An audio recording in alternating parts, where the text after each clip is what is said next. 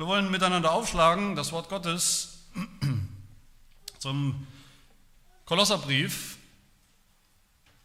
im Neuen Testament, Brief des Apostels Paulus an die Kolosser, Kapitel 2, die Verse 11 und 12. Kolosser 2, 11 und 12.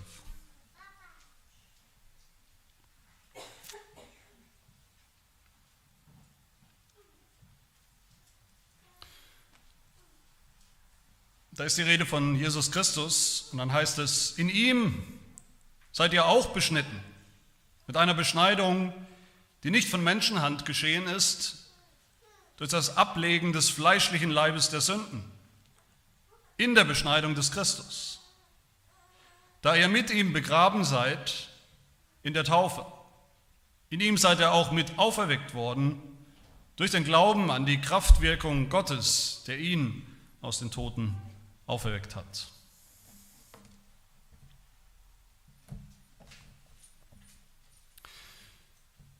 Die biblische Geschichte oder das biblische Drama ist nichts für schwache Nerven. Die biblische Geschichte insgesamt hat nichts, aber auch rein gar nichts zu tun mit der seichten Seifenblasen-Religion, die Woche für Woche von vielen Kanzeln in unserem Land gepredigt wird, in Anführungsstrichen. Eine Religion von einem schönen Wettergott, der doch im Grunde eigentlich nichts anderes will, als dass wir uns alle so richtig wohlfühlen in unserem Leben.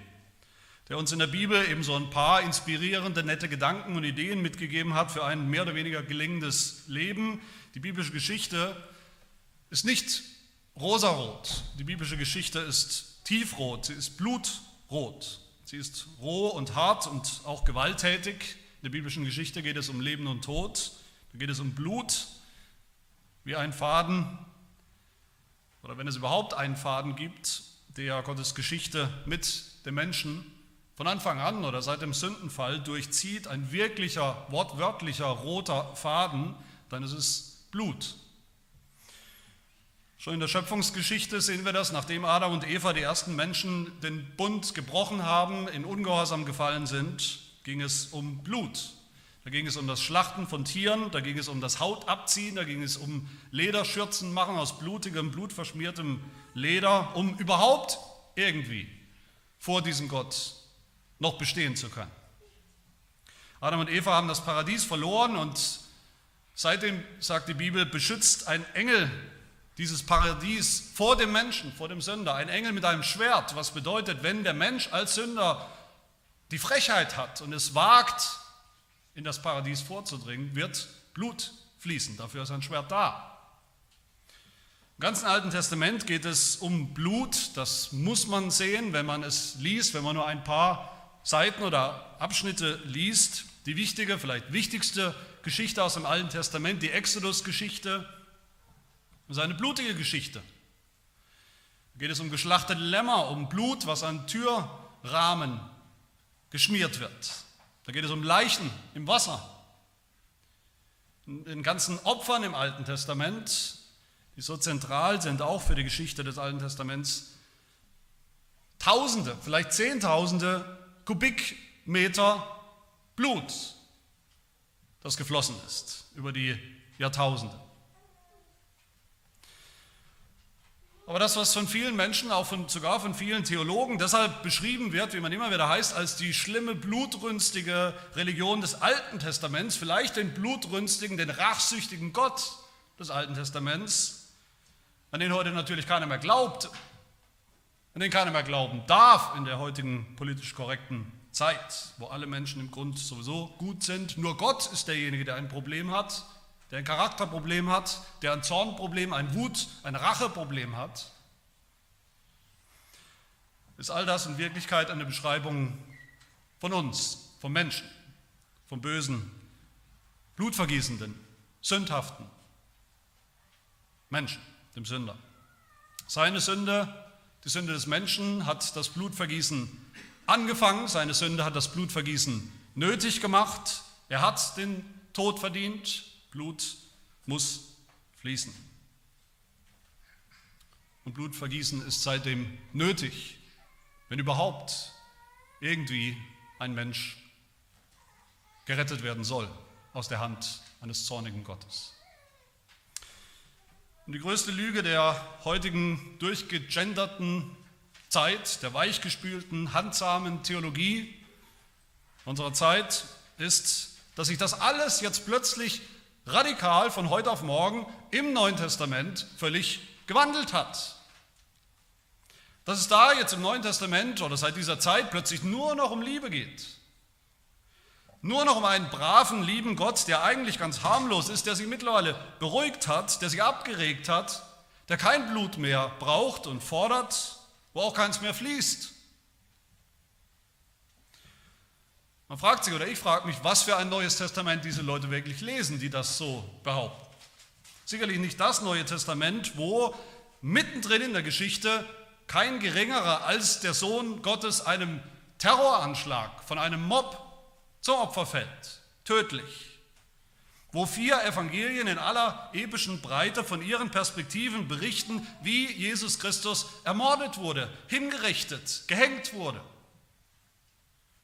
Wo ihm Hände und Füße durchbohrt wurden mit Nägeln und er ans Kreuz geschlagen wurde, wo ihm mit einem Speer in die Seite gestochen wurde, um zu schauen, ob da noch Blut fließt, ob da noch ein Tropfen zu holen ist.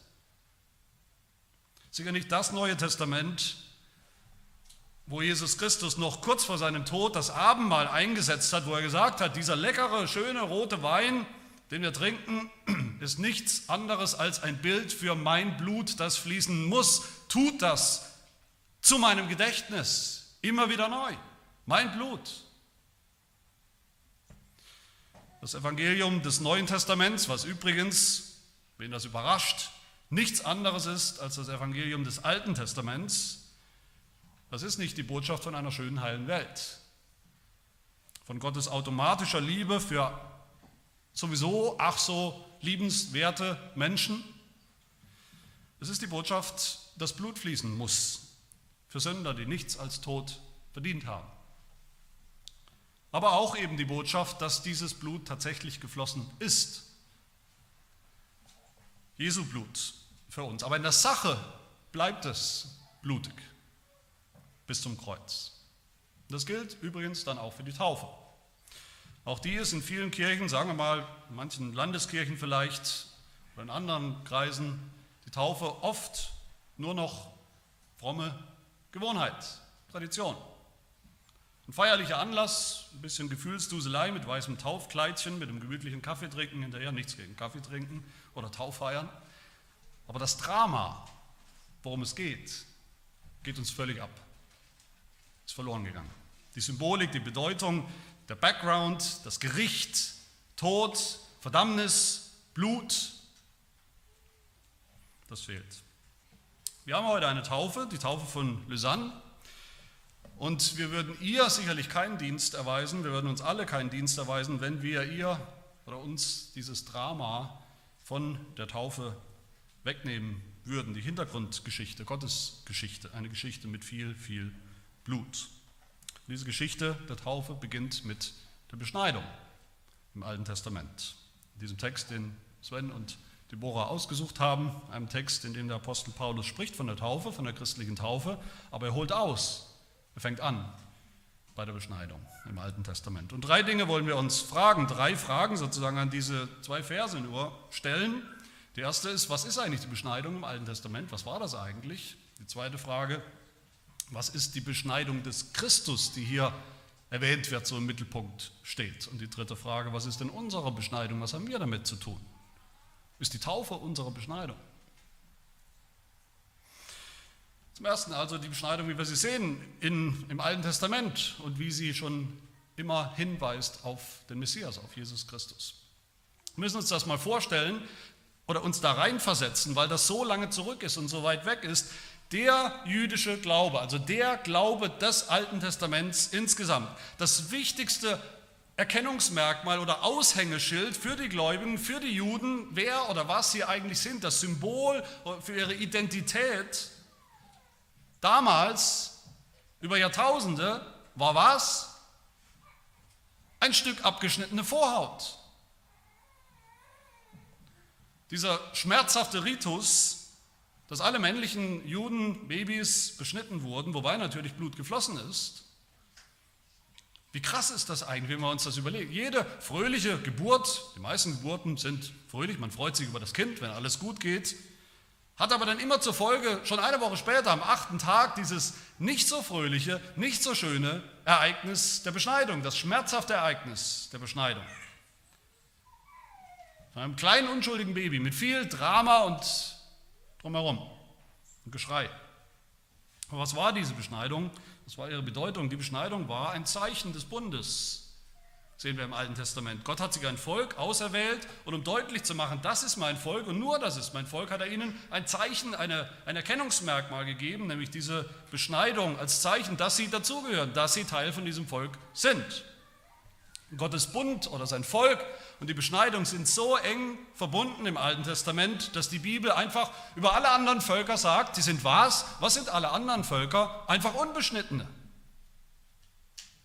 Und umgekehrt so eng gehört das zusammen, dass die Bibel den Bund manchmal einfach als die Beschneidung bezeichnet und umgekehrt. Genesis 17 spricht Gott zu Abraham. Das ist aber mein Bund, den ihr bewahren sollt. Das ist mein Bund, den ihr bewahren sollt. Alles, was männlich ist unter euch, soll beschnitten werden. Baptisten, das sind also die Christen, die sagen, was wir heute tun, was wir gleich tun werden, ist falsch. Kinder zu taufen ist falsch. Die zu taufen, die noch nicht groß genug sind, selbst sich zu entscheiden, selbst den Glauben zu bekennen, die sich selber taufen lassen wollen, selbst zu ihrer Taufe gehen. Baptisten, die sagen immer wieder, was interessiert uns eigentlich diese Beschneidung? So direkt. Es ist doch das Zeichen des alten Bundes. Das ist der alte Bund, der ist vorbei, aus und vorbei, der ist abgeschafft, der ist überholt, der ist veraltet, der ist ausgelaufen mitsamt dem Volk Israel damals, der Bedeutung. Aber regelmäßig wird vergessen, dass nicht alles, was im Alten Testament steht, der alte Bund ist, der überholt ist, der vorbei ist. Lang bevor Gott mit seinem Volk Israel am Berg Sinai einen Bund geschlossen hat, den alten Bund, der das Volk Israel anging, hunderte Jahre zuvor hat Gott einen Bund geschlossen mit Abraham. Den Gnadenbund, von dem Gott selbst ausdrücklich sagt, das ist ein ewiger Bund. Von dem der Apostel Paulus in das Neue Testament sagt, dass es derselbe Bund ist, der immer noch besteht bis heute, der eingemündet ist in das, was wir den neuen, als neuen Bund dann finden, so erfüllt wurde, in dem wir auch sind. Derselbe Bund. Hunderte von Jahren wurden Menschen schon beschnitten als Zeichen dieses Gnadenbundes, bevor überhaupt der alte Bund kam in Israel.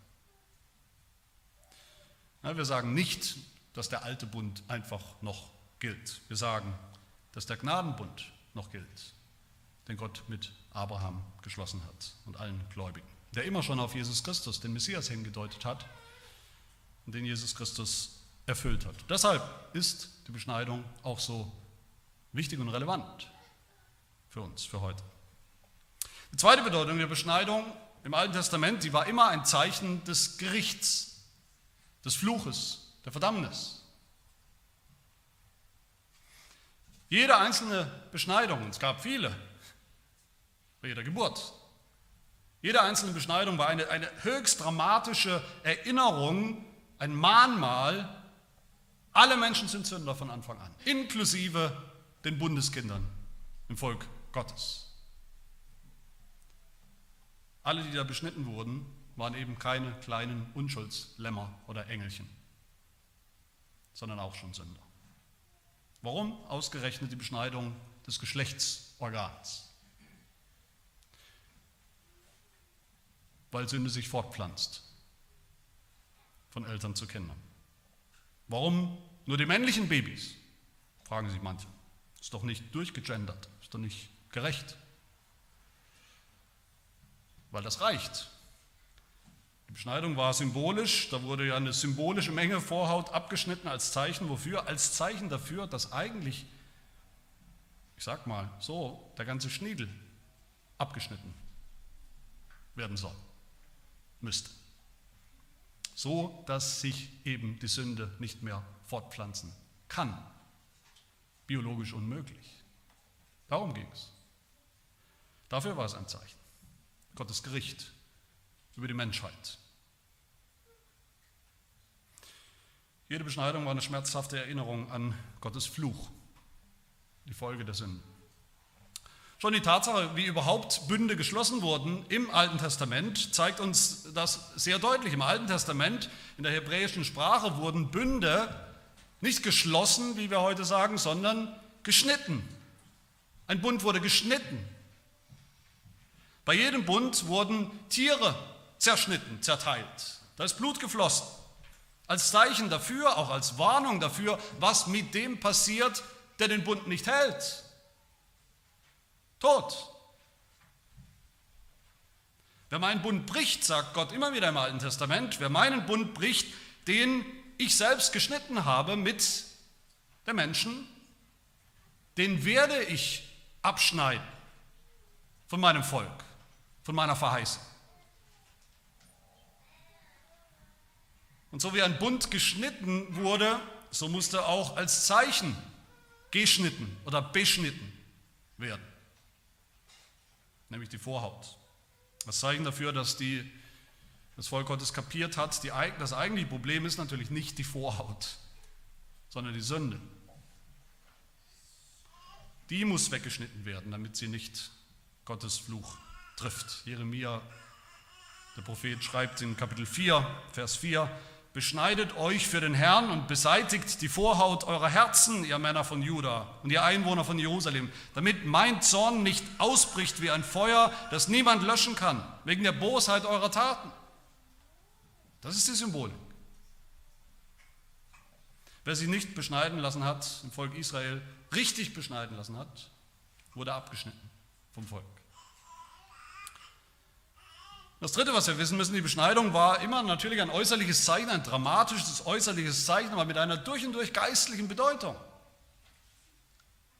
Der äußerliche Akt, das ist klar, hoffentlich, was da passiert ist, was da passieren musste, das war dramatisch, wichtig. Gott nimmt dieses Zeichen ernst, das hat eine Bedeutung.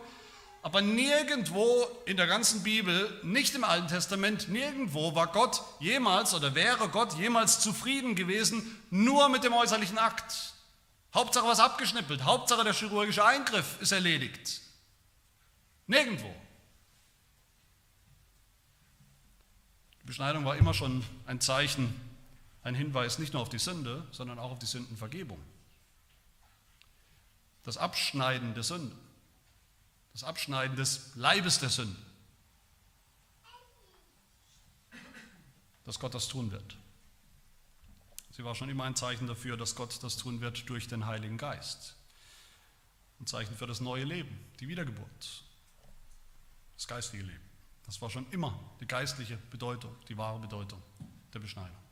Woher habe ich das? Das sagt das Alte Testament. Deuteronomium 10 heißt es, so beschneidet nun die Vorhaut eures Herzens und seid nicht mehr halsstarrig.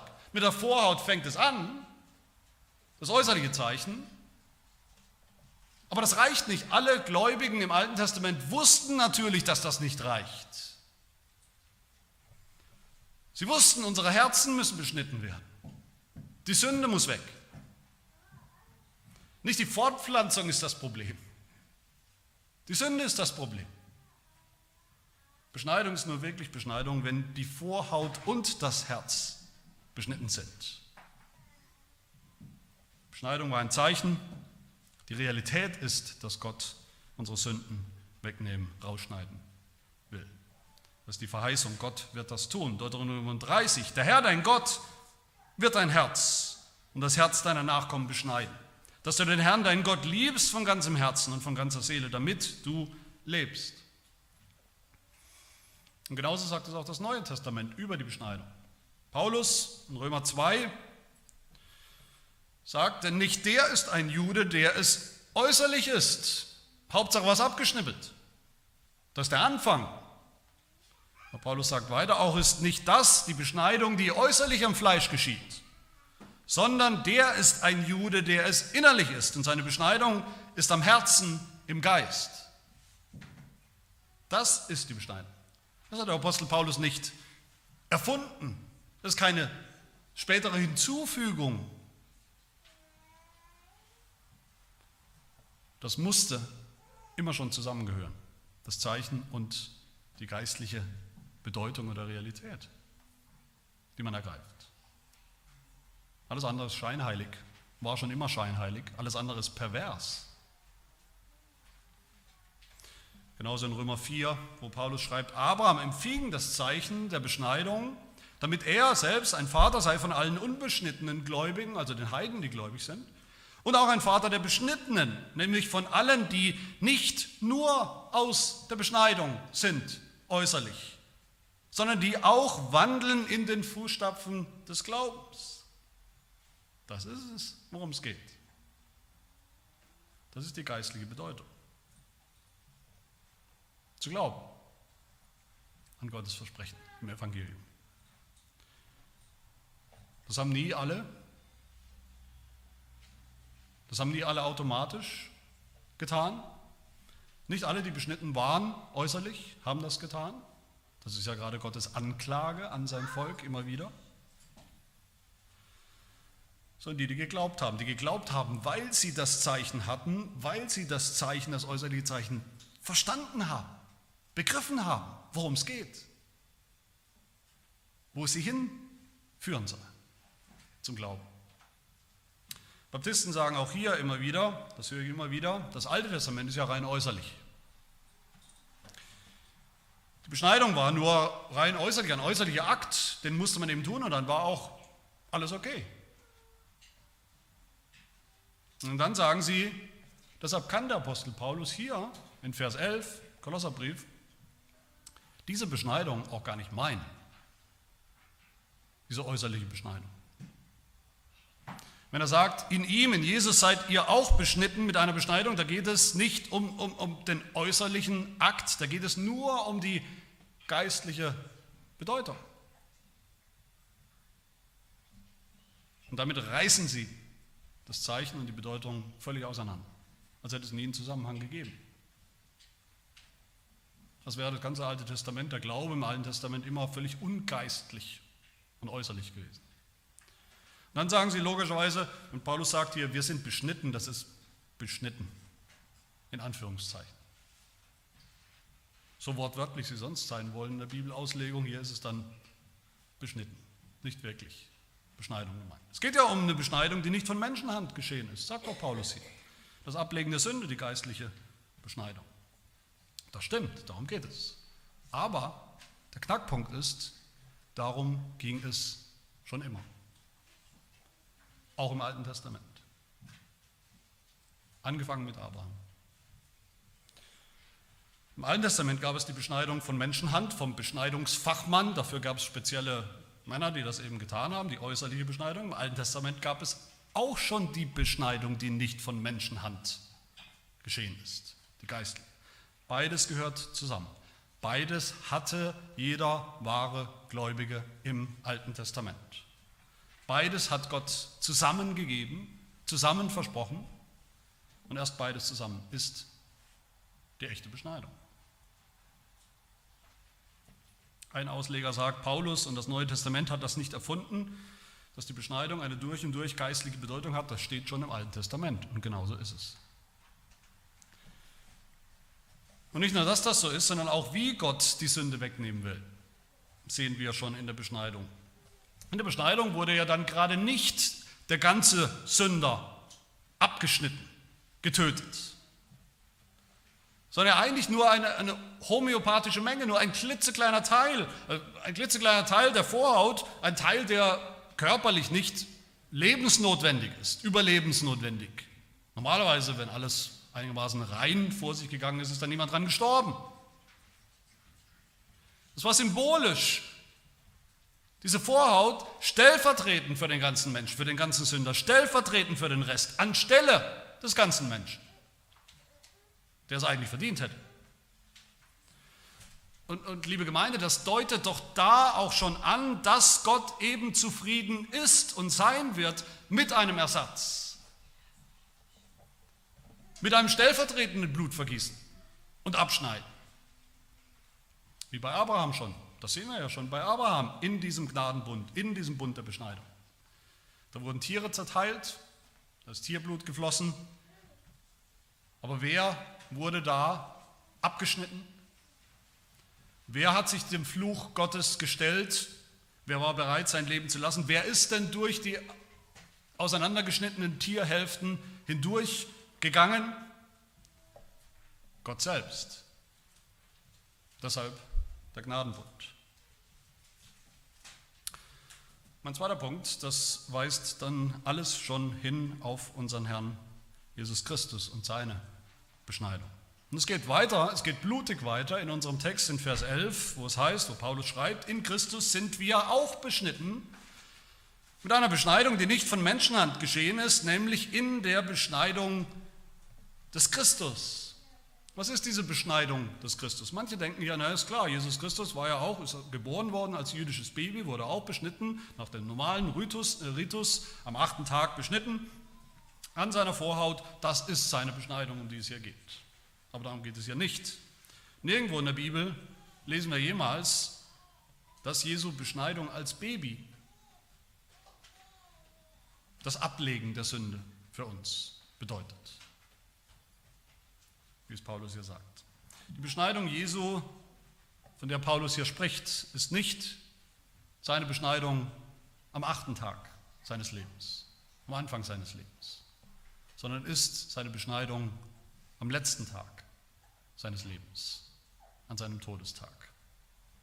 Und das meinte ich eben, wir verstehen die Beschneidung Jesu nicht mehr richtig, weil wir die Beschneidung im Alten Testament schon nicht mehr richtig begreifen. Wie sie immer schon auf Jesus Christus hingedeutet, hingedrängt hat, förmlich. Auf seine Beschneidung. Jede einzelne Beschneidung in der Geschichte, im Alten Testament, war ein Hinweis auf den Messias, auf seinen Tod. Jede der hunderttausenden Beschneidungen im Alten Testament war ein Hinweis auf den Fluch und auf den, der den Fluch dann ertragen wird. Jede einzelne blutige Vorhaut war ein Bild für das letzte, das endgültige und dann wirklich rettende Blut Jesu Christi.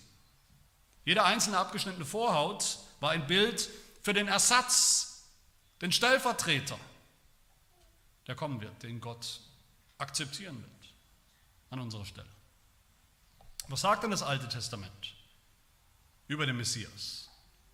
In Jesaja 53, einem wichtigen Kapitel, das viele von uns kennen. Sagt über den Messias, er wird geschlagen, er wird durchbohrt werden, er wird bluten, er wird bluten wie ein Lamm beim Schlachter, ein Lamm beim Metzger. Und dann in Vers 8, er wird aus dem Land der Lebendigen weggerissen. Nicht weggerissen wörtlich, sondern abgeschnitten. Abgeschnitten vom Land der Lebendigen unter dem Fluch, unter dem Bundesfluch. Abgeschnitten wie die Vorhaut wird er. Sein Tod ist seine Beschneidung, das Abschneiden von den Lebendigen. Das Kreuz ist die Erfüllung von all dem, was die Beschneidung jemals sagen wollte und ausgedrückt hat.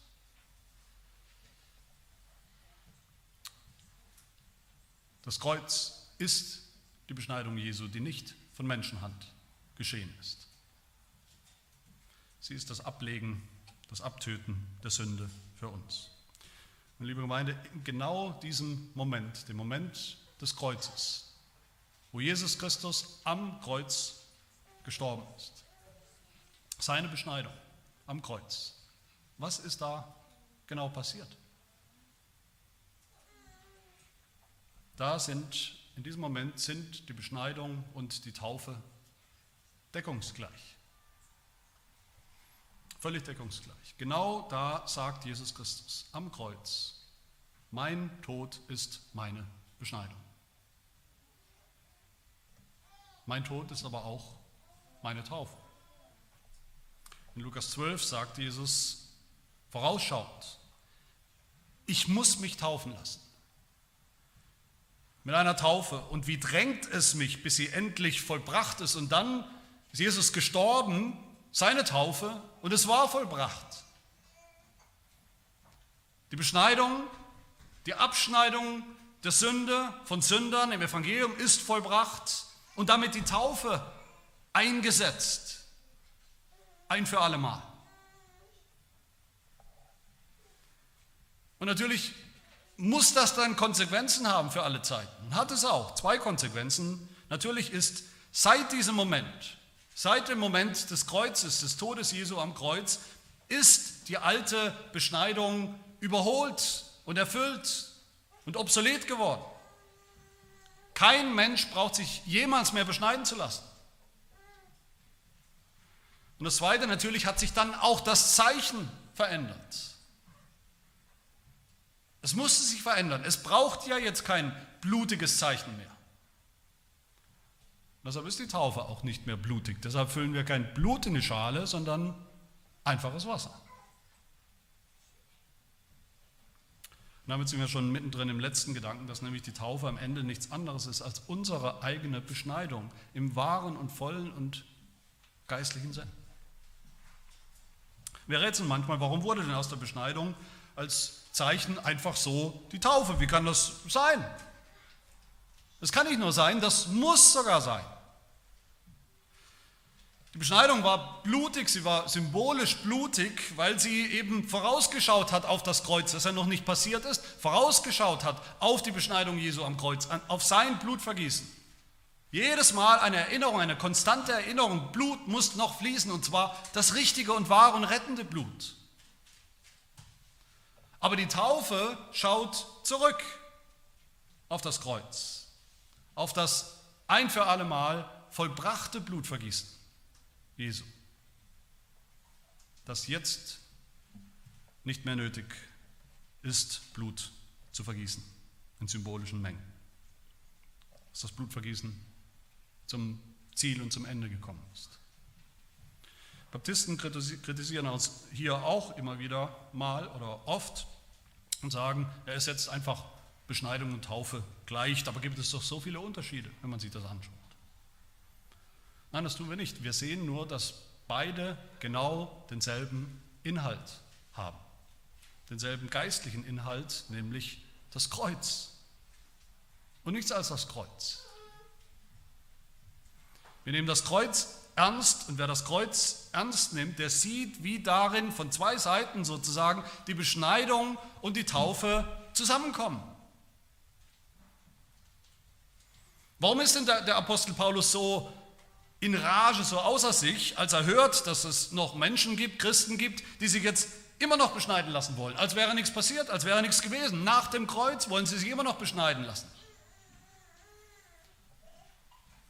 Warum sagt der Apostel Paulus so, so bissig und sarkastisch im Galaterbrief Kapitel 5, wer sich jetzt noch beschneiden lassen will nach dem Kreuz, der ist eigentlich im völlig falschen Film, der ist viel zu spät dran. Der sollte sich eigentlich am besten den ganzen Schniedel abschneiden lassen. Seine Worte, nicht meine. Und Paulus sagt uns warum. Wenn wir jetzt noch Beschneidung auf die Beschneidung setzen, wenn wir jetzt noch Beschneidung praktizieren, nach dem Kreuz, sagt Paulus, dann hätte das Ärgernis des Kreuzes aufgehört. Dann machen wir das Kreuz völlig nutzlos und sinnlos. Dann schießen wir völlig am Ziel vorbei, haben es gar nicht gemerkt, dass das Ziel da ist. Weil die Beschneidung schon immer aufs Kreuz gezeigt hat. Und in der Auseinandersetzung mit Baptisten, mit denen wir immer wieder zu tun haben, wenn es um die Taufe geht, da kommen wir meistens an, an, irgendwann an den Punkt, dass es heißt, naja, ihr habt halt eure Bibelverse, wir haben halt unsere Bibelverse. Jeder hat halt so seinen Bibelvers. Man will immer auch den einen Bibelvers, an dem sich dann sozusagen möglicherweise alles entscheidet. Man könnte denken, das ist jetzt eben unser Bibelvers hier. Wir haben jetzt hier den einen Vers oder zwei Verse für uns, die unsere Sicht begründen, die dann, mit denen wir dann auch ganz gemütlich und bequem gleich die Kindertaufe begründen können. Aber so ist es nicht. Das ist nicht unser einer Vers hier. Der Apostel Paulus will das gar nicht tun. Was der Apostel Paulus hier tut, ist viel, viel mehr. Paulus reißt ein Fenster auf, reißt ein Fenster auf ins ganze Alte Testament, den ganzen roten Faden, den ganzen blutigen Faden, die ganze lange Geschichte der Beschneidung. Die Bedeutung von diesem Blut, die Bedeutung des Kreuzes, die Bedeutung der Beschneidung Jesu, die Bedeutung des Kreuzes als die einzige Beschneidung, die wir, die wir jemals brauchen. Und die einzige Bedeutung der Taufe. Der Apostel Paulus sagt uns hier in Kolosser 2 eigentlich gar nichts Neues. Er sagt es uns nur in neutestamentlicher Sprache oder Worten. Er sagt nur das, was schon immer das Evangelium war. Vergebung der Sünden und neues Leben durch das Blutvergießen des Messias, Jesus Christus. Das Ablegen des Leibes der Sünden, das Sterben des alten, verfluchten Sünders und das Auferstehen von neuen geistlichen Menschen. Beschneidung ist ein äußerliches Zeichen, natürlich, das haben wir gesehen, das ein dramatisches, blutiges Zeichen, das aber Jesus Christus zum Inhalt hat, das Evangelium. Das zum Ziel hatte, die, die beschnitten wurden, dass die kleinen Kinder, wenn sie dann heranwachsen, wenn sie größer werden, genau das auch glauben und verstehen. Dass sie auch Vergebung der Sünden haben und neues Leben. Im Messias, in Jesus Christus, in der Verbindung mit Jesus Christus und die Taufe, ganz genauso. Die Taufe auch ein äußerliches Zeichen mit Wasser jetzt, nicht mehr mit Blut, das genauso Jesus Christus zum Inhalt hat, das Evangelium. Mit demselben Ziel, dass die Kinder, die so getauft werden, dann auch, je länger und je älter sie werden, je mehr sie heranwachsen, je größer sie werden, das auch verstehen und ergreifen im Glauben, dass sie auch Vergebung der Sünden und ein neues Leben haben in Jesus Christus. Wer an ihn glaubt, der ist beschnitten. Wer an ihn glaubt, der hat, wofür die Taufe steht, was die Taufe uns verspricht. Der ist mit ihm begraben und der ist auch mit Jesus Christus auferstanden. Der Reformator Johannes Calvin sagt es zusammenfassend so, ich zitiere, Paulus erklärt das eine Zeichen, die Taufe, nicht mehr für geistlich als das andere, die Beschneidung. Was will Paulus mit diesen Worten anders sagen, als dass die Erfüllung und die Wahrheit der Taufe zugleich die Wahrheit und die Erfüllung der Beschneidung ist, weil sie ja beide ein und dieselbe Sache bildlich veranschaulichen. Denn er bemüht sich doch zu beweisen, dass die Taufe für die Christen das gleiche ist, was früher für die Juden die Beschneidung war. Und wenn wir das mal begriffen haben, liebe Gemeinde, dann ist das natürlich eine Steilvorlage für die Kindertaufe, warum wir heute die kleine Lysanne taufen werden. Warum wir keine kleinen Jungs mehr beschneiden, sondern kleine Kinder taufen. Ich schließe mit der Begründung von all dem, wie wir sie in unserem Bekenntnis, in unserem niederländischen Glaubensbekenntnis finden, in Artikel 34. Da wird all das zusammengezogen, zusammengefasst. Und da heißt es, wir glauben, dass unsere Kinder genauso zu taufen und mit dem Zeichen des Bundes zu versiegeln sind, wie einst die kleinen Kinder in Israel beschnitten wurden. Das geschah nämlich aufgrund derselben Verheißungen, die nun unseren Kindern gelten. In Wahrheit hat Christus sein Blut nicht weniger vergossen, um die Kinder der Gläubigen zu waschen, als für die Erwachsenen. Deshalb dürfen sie das Zeichen und Sakrament dessen, was Christus für sie getan hat, empfangen. Wie der Herr im Gesetz befiehlt, ihnen, den Kindern, bald nach der Geburt das Sakrament des Leidens und des Todes Jesu Christi mitzuteilen, im Alten Testament, in dem für sie ein Lamm dargebracht wurde, ein blutiges Lamm, was ein Sakrament Jesu Christi war. Weil die Taufe unserer Kinder nun dieselbe Bedeutung hat wie die Beschneidung für die Juden. Deshalb nennt Paulus die Taufe auch die Beschneidung Christi. Zitat Ende. Meine Lieben, das ist eigentlich das biblische Drama. Es ist nichts für schwache Nerven, da geht es um Blut, da geht es um Verdammnis, da geht es um Fluch, um die ganzen Konsequenzen der Sünde bis zu Jesus Christus, bis zur Wirklichkeit der Erfüllung, dem Ziel. Und es geht nur um Jesus Christus. Er ist all das. Wer an ihn glaubt, ist beschnitten, hat Vergebung, ist tot gewesen, ist auferweckt zu einem neuen Leben. Das ist das Zeichen und der Inhalt und die Verheißung der Taufe. Genau so wollen wir sie gleich Lysanne mitgeben als Zeichen des Bundes und des Evangeliums, das ihr gilt, dass sie ihr ganzes Leben lang glauben und darauf vertrauen darf und soll und wir auch. Wir alle. Amen. Wir beten. Wir danken dir, unser Herr und Gott, für dieses dramatische, notwendige, blutige Zeichen der Beschneidung,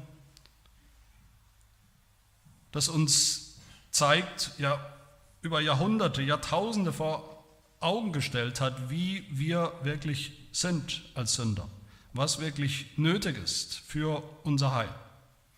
Und was du bereitgestellt hast dann, nicht im Abschneiden von einem Stückchen Vorhaut, sondern im Opfer deines eigenen Sohnes, in seiner Beschneidung, Abschneidung vom Land der Lebendigen am Kreuz. Hilf ja, dass wir unsere eigene Taufe, dass wir jede Taufe auch genauso verstehen, als Zeichen des Todes Jesu für uns, unseres Begräbnisses, das Begräbnis von unserem alten Sünder und dann genauso als Zeichen der Auferstehung in Jesus Christus und mit ihm zu einem neuen und ewigen geistlichen Leben. Das bitten wir, dass du das wirkst in uns und für uns, die wir hier versammelt sind. Das bitten wir in Jesu Namen.